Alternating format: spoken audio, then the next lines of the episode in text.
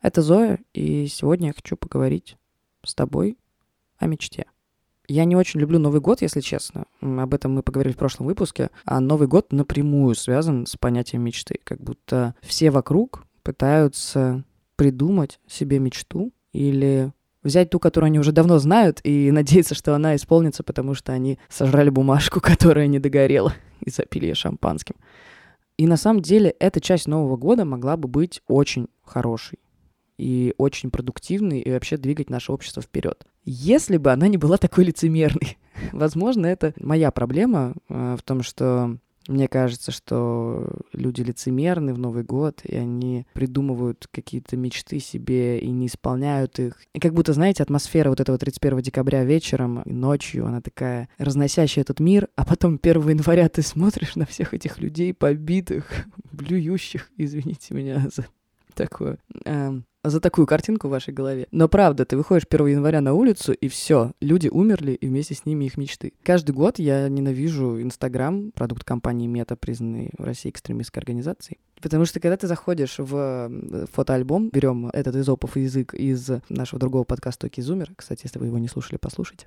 В общем, каждый год в этом фотоальбоме куча моих знакомых выкладывает мои итоги 2022 года. И типа, я отлично отношусь к видосам, которые показывают, что у тебя было за год. Ну, типа, это воспоминания, это классно, это наши патронусы, как было в прекрасном Гарри Поттере. Но когда это начинается... Я выучила два языка, ни хрена я не выучила. Ну, еще какие-нибудь такие штуки, знаете, что я, блин, защитила курсовую. Ну, блин, наверное, это важно оценивать э, свои итоги. Наверное, это отдельная штука про то, как я не умею ценить сделанные вещи. Но это как-нибудь в другом выпуске. А то, что сегодня я хочу обсудить, это то, что они мечтают на год вот это вот список из 25 целей, в которых обязательно есть что-нибудь про музыкальный инструмент, что-нибудь про язык, что-нибудь про спорт. Ну, типа, самые банальные штуки, которые просто как будто ты должен сделать, чтобы быть хорошим человеком. И вот ты их пишешь и выкладываешь, и вот через год я посмотрю на это, и все будет класс. И, господи, какой же это пиздеж. Слава богу, этот подкаст 18+, и я могу ругаться матом. Извините, просто без мата я не я. И, ну, блин, все эти планы, это очень классно. Я очень люблю мечты, я очень люблю мысль про предназначение, но они такие нереальные, и каждый раз это такая наебка в высшей степени просто меня это так бесит, потому что, знаете, меня больше всего бесит, когда что-то прекрасное превращается во что-то бесполезное. И мне кажется, что вот это м, ощущение мечты, ощущение какого-то дела, оно гиперважно. Оно такая движущая сила наша. Я, знаете, я училась на политологии до того, как я поступила на медиакоммуникации и закончила их ура, человек с дипломом. И мы там изучали всякие политические учения. И, естественно, мы начали там с Платона, с Аристотеля. И мне так запомнилась эта штука. Ну, древние греки, а умные были, пиздец. А мы до сих пор не можем догнать то, что они нам тысячу лет назад рассказали. А тысячу лет назад это, если что, здесь э, абстрактное число. Они говорили про то, что у них есть такая общая штука, но в первую очередь у Аристотеля. Вся наша жизнь — это стремление счастью, и счастье он называл в демонии, и через осуществление своей добродетели, арете, в согласии со своим разумом, логосом. Добродетель в этом плане это не моральная какая-то штука, знаете, которая вот ты должен быть хорошим человеком, переводить бабушку через дорогу. Ну, в общем, вот все, что вы сейчас подумали, вот про это. Нет. Добродетель здесь про предназначение, про то вот, как дуб растет, и что он растет не чтобы быть маленьким и быстренько засохнуть. Он растет, чтобы стать большим, могучим дубом, который простоит кучу лет и, типа, скинуть желуди и вырасти еще. И в этом его добродетель, и вот когда он в таком состоянии большого могучего дуба, он достигает достигает своей демонии, своего счастья. А если он будет сжаться где-то в углу, там не вырастать, желуди с него не будут падать, то он не достигнет этой демонии. И мне это просто перевернуло сознание. Потому что получается, что чтобы найти какое-то счастье, чтобы найти смысл жизни, мы же все постоянно ищем смысл жизни, правильно? Нам надо найти свою суть. В целом, каждому приходит какая-то мысль, когда мы говорим про свою суть. Да, часто мы заталкиваем куда-то очень далеко, но вот то, что, как говорят у меня на работе, тебя драйвит, то, что заставляет тебя просыпаться. Это могут быть совершенно разные вещи. Типа, это может быть и не про карьеру, но для кого-то может быть арете, там, стать крутой женой, стать крутой мамой или еще что-то. Это не про меня, поэтому простите. Здесь это мой подкаст, мы будем обсуждать другие вещи. Да, конечно, личная жизнь, там, семья, это супер важно, и об этом мы обязательно поговорим. А, но моя суть — это про то, что я делаю, это про какие-то больше... Ну, даже не карьерные штуки, это вот именно про суть, про дело. И так как это мой подкаст, отложим мечты о семье. И поговорим о деле. Кажется, что все так просто, да? Почему мы все просто не можем достичь там своей евдемонии, живем счастливо, исполняем свою АРТ, свою добродетель, и, значит, все у нас хорошо. Такой глобальный вопрос, на который, вероятно, каждый сам себе должен ответить, но общество, мне кажется, общество, наши травмы, э, наши бесконечные комплексы, которые не дают нам мечтать и которые не дают нам мечтать именно по-своему. То есть, возвращаясь к этим, простите, меня очень бомбит на Новый год, э, возвращаясь к этим там 20 э, мечтам, которые мы пишем, блин, в своих бесконечных соцсетях, это же, вероятно, не про нас. Ну, то есть, если там человек напишет, блин, одну свою цель, я хочу быть тем-то на год. Да господи, я заплачу, когда это увижу, потому что это значит, что он нашел свое АРТ, нашел свой смысл, свою суть. И это самое главное, потому что от этого идет очень много сил. Но это страшно, потому что часто это не то, что поддерживает общество, часто это не то, что поддерживают родители, возможно, даже не то, что поддерживают друзья. Какие они тогда друзья, если они не поддерживают? Ну, другой вопрос. И, ну, блин, если ты хочешь стать певицей, актрисой, певцом, актером, соответственно. Часто весь мир тебе говорит, да блин, это невозможно. Или там создать свой бизнес, или еще что-то. Да блин, чувак, куда ты лезешь? Да что ты делаешь? И как будто вся наша жизнь — это про борьбу с этими комплексами, и даже не столько про борьбу, сколько про принятие их, борьбу, наверное, с обществом, с его какими-то предпосылками и навязанными штуками, которые нас тормозят, и при этом про принятие в себе этих комплексов, которые тормозят нас от исполнения своего РТ, тормозят нас, соответственно, от счастья, и тормозят нас от просто хорошего ощущения, от просто того, что ты живешь свою классную жизнь, свою, главное, свою. Идеальное общество, а в моей голове как в голове Платона, простите. Счастье общества связано с э, счастьем конкретного человека, прям ну, напрямую. И идеальное общество — это, на мой взгляд, общество, где каждый просто делает то, что он любит. Ну, типа, то, в чем его предназначение. И предназначение не в формате судьбы, хотя, возможно, мы не знаем, откуда в нас эти желания. От того, что мы такие родились, от того, что это было запланировано 3000 лет назад, от того, что, я не знаю, Бог так решил, от того, что мы сами так формировались и захотели это делать, от того, что мы посмотрели, я не знаю, какой-то видос на Ютубе и такие, блин, хочу делать это без понятия. Но без разницы, все равно чувствуешь, что это в тебе. А если не чувствуешь, то ты можешь это найти, потому что в каждом из нас это есть. Счастливое общество — это там, где все счастливы и занимаются своим делом,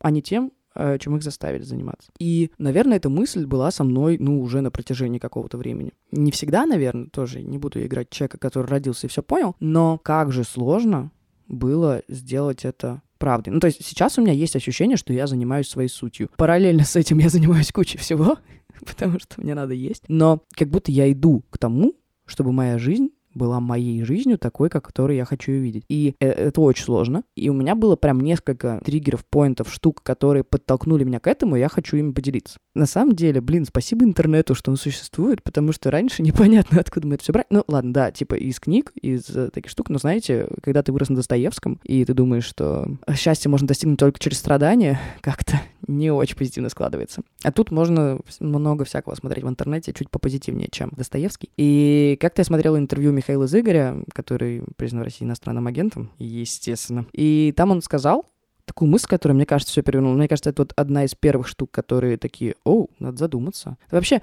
очень интересная штука, что мы живем, и нам кажется, что у нас есть только одна стратегия, что у нас есть только один вариант, как жить, потому что только его мы и знаем. А потом, когда кто-то тебе говорит про другой, это так меняет вообще. Ты такой, что? Стоп, в смысле? Это как будто ты жил в мире, где был только красный, а тут те люди такие, ну, вообще-то есть еще синий. Красно-синий самый сильный, кстати.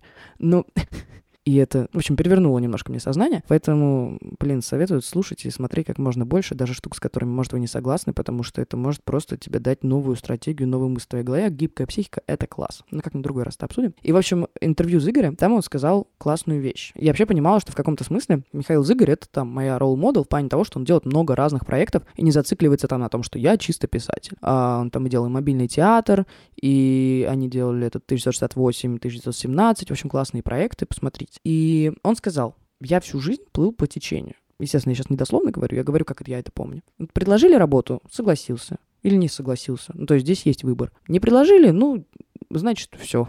значит, в тот проект я не попал. Потом понял, что он может сам создавая себе эти шансы и сам, ну, сам решать. Не чтобы кто-то пришел и предложил, а что ты просто сидишь такой дома и такой, вау, давайте сделаем это. Господь Бог, это так в меня попало. Просто я такая, реально. Ну, как бы у меня всегда нормально все складывалось более-менее, типа, в, в карьерном каком-то, ну, Мне 22, поэтому карьерный путь, ну, не то чтобы а, прям летит. Я имею в виду, что куда бы я ни приходила, типа, там все было ок. Там я разбиралась, про где я нахожусь, какие там штуки я могу делать, чтобы мне интересно было. Но я делала только то, что мне уже предлагали. А тут я поняла, а почему? я же могу, типа, сама придумать, что я хочу. И это супер меня попало. Просто эта мысль ну, перевернула мне голову. Другая мысль, которая связана, очевидно, с этой, это про то, что все вокруг создали люди. Все вокруг создали люди. Мне эта мысль приходила и раньше, но Тут важно, что это все накапливается и капает, и капает, и капает, и в какой-то момент сосуд уже наполняется настолько, что такой, блин, реально, что я сижу на жопе ровно? Мне эта мысль приходила раньше, но последнее время я, короче, подсела на всякие рилсы. Господи, какой ужас. И там люди говорят всякие разные умные вещи, там сидят на подкастах или дают какие-то интервью или еще что-то. Ну, не умные по типу такой весь эрудированный, э, раз, два, три, четыре, пять, а какие-то очень простые, но точные штуки. И мне все чаще начала попадаться мысль, что все вокруг создано людьми. И я понимаю, что, наверное, эта мысль у меня была еще давно, и она преследовала меня. Сейчас просто она сформулировалась во что-то текстовое. И, в общем, все самое удивительное, все невозможные вещи, которые мы используем каждый день. Ну вот я записываюсь на рекордер, да, у меня передо мной ноутбук, рядом телефон. Все это создали обычные люди. Ровно такие же, как и мы. Это не какие-то инопланетяне. Это не какие-то... Блин, это такой же человек, который родился. Причем обычно у этих ребят как раз тоже, ну, типа, не то чтобы привилегии м, очень большие. Некоторых из них было даже меньше привилегий, чем у нас. Они просто что-то придумали и такие, ну, погнали. А чем мы лучше? Почему они не боялись, а мы боимся? Нет, скорее всего, это важная штука. Скорее всего, они боялись. И сто процентов мы боимся. Я боюсь.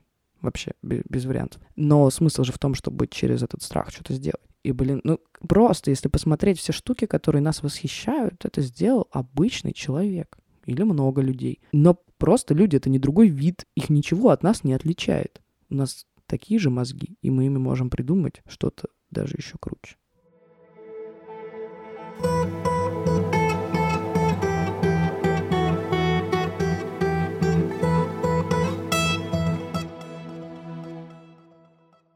Еще у меня, если уж мы продолжаем тему, у меня все вообще связано, походу, будет с Инстаграм. Продуктом компании Мета, признанным в России экстремистской организацией. Поэтому спасибо интернету, что он существует. В общем, у меня в актуальном висит сторис. Это снятый сериал Э, сериал очень классный. Детективное агентство Дирка Джентли. Всем советую, супер вообще. И там есть такая цитата. Один чувак обращается к другому. Ты слишком долго поддавался отчаянию. Это любому заметно. Так ты загонишь себя в угол. Завязывай с этим. Возьми уже жизнь в свои руки, тот. Как только ты сам установишь правила, начнет случаться интересное.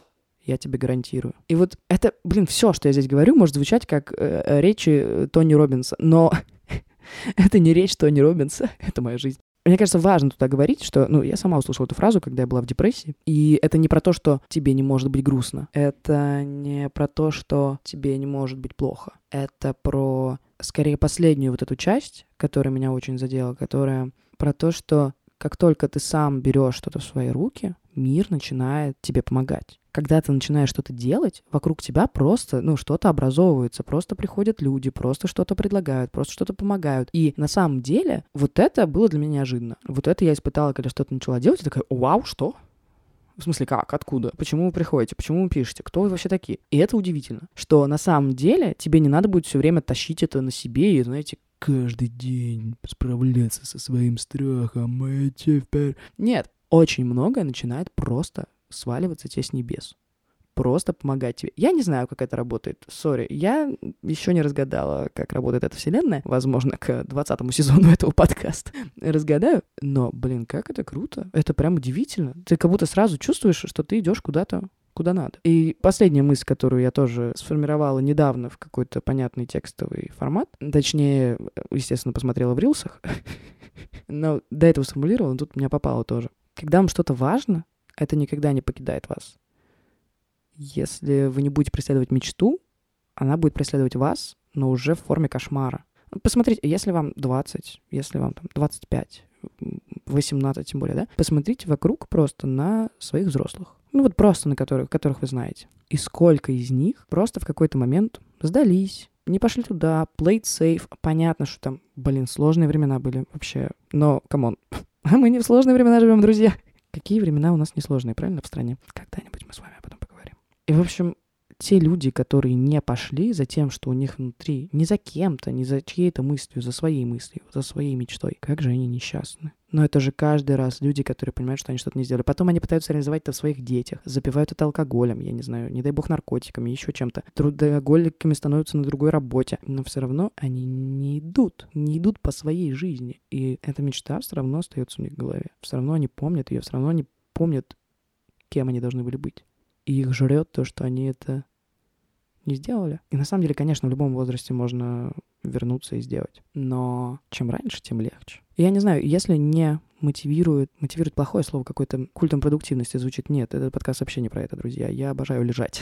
А я ленивая сволочь. Наверное, не про мотивацию, а про, про вдохновение. Те вещи, которые нас, которые вы чувствуете, что вас вдохновляют, только они могут сделать жизнь счастливой и сделать так, чтобы в какой-то момент вы не оглянулись назад, такие, бля, я все не так сделал.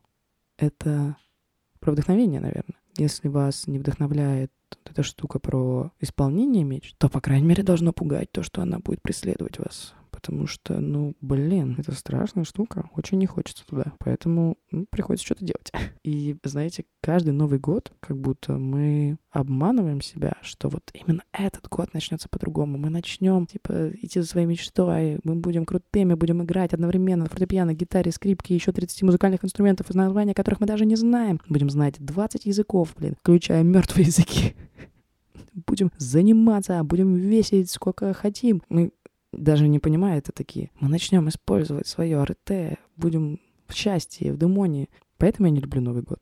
Не потому, что это плохая мысль. Это самая прекрасная мысль. А потому, что мы себя наебываем. А на самом деле Новый год может начаться в любой момент. Мой начался 30 марта 2021 года.